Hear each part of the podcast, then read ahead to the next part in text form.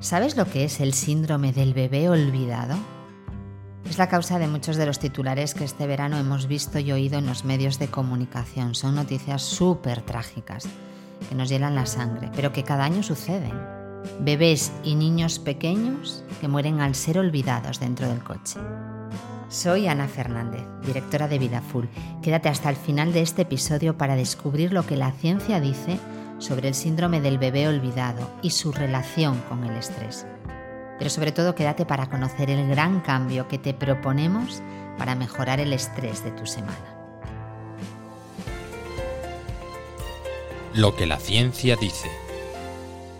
David Diamond es un neurocientífico investigador del comportamiento y ha estudiado durante más de 15 años los motivos detrás de estos trágicos olvidos desde una perspectiva neurobiológica y cognitiva.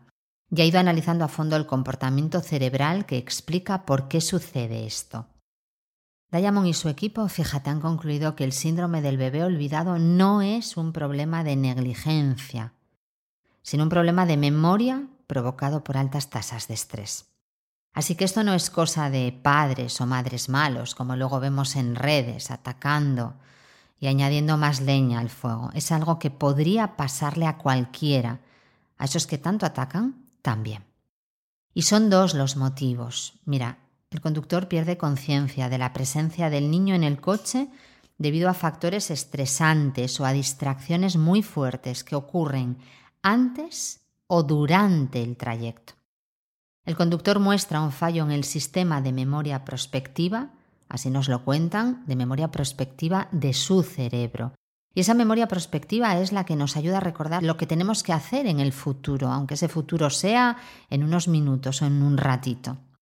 Su conclusión es que en todos los casos de padres que olvidaron a sus hijos dentro del coche, hubo un fallo en el sistema de memoria prospectiva del cerebro debido a que estaban o distraídos, o sea, pues no estaban concentrados, o estresados.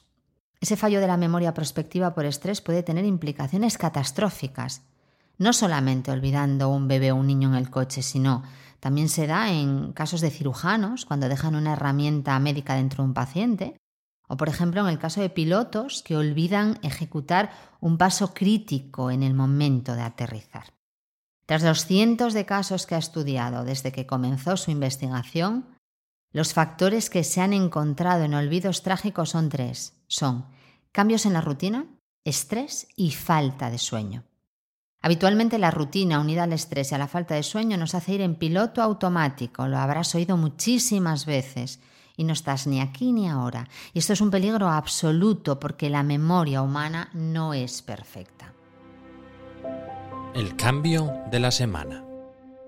Pues dado que la memoria humana no es perfecta, Diamond y su equipo proponen algunos tips para que nunca nos ocurra o caigamos en el síndrome del bebé olvidado. Uno de ellos es colocar en el asiento trasero algo que siempre lleves contigo cuando vas a tu trabajo, como si es la cartera. Y así te obliga a revisar la parte de atrás, y si lo haces habitualmente lo convertirás en rutina positiva. Reviso siempre la parte de atrás. Bueno, pues el gran cambio que te proponemos para esta semana en Vida Full consiste en que observes en ti qué olvidos tienes y que analices si estás en un momento en que confluyen en ti los tres factores que Diamond estudió. Cambios en la rutina, estrés y falta de sueño. Solo eso. Toma conciencia, porque es el primer paso para ayudar a tu memoria imperfecta y evitar que los olvidos sean trágicos. Porque mira, aunque no puedas creerlo, si eres capaz de olvidar tu teléfono, también eres potencialmente capaz de olvidar a un bebé en un coche. Todo inicia con una pérdida de conciencia. La próxima semana te traeremos otros 5 minutos que te llevarán al gran cambio en tu estrés. Recuerda que si necesitas ayuda con la gestión de tu estrés, puedes encontrarnos en vidafull.es y también en nuestras redes sociales. Suscríbete y así no te perderás ningún episodio. Nos escuchamos la semana que viene.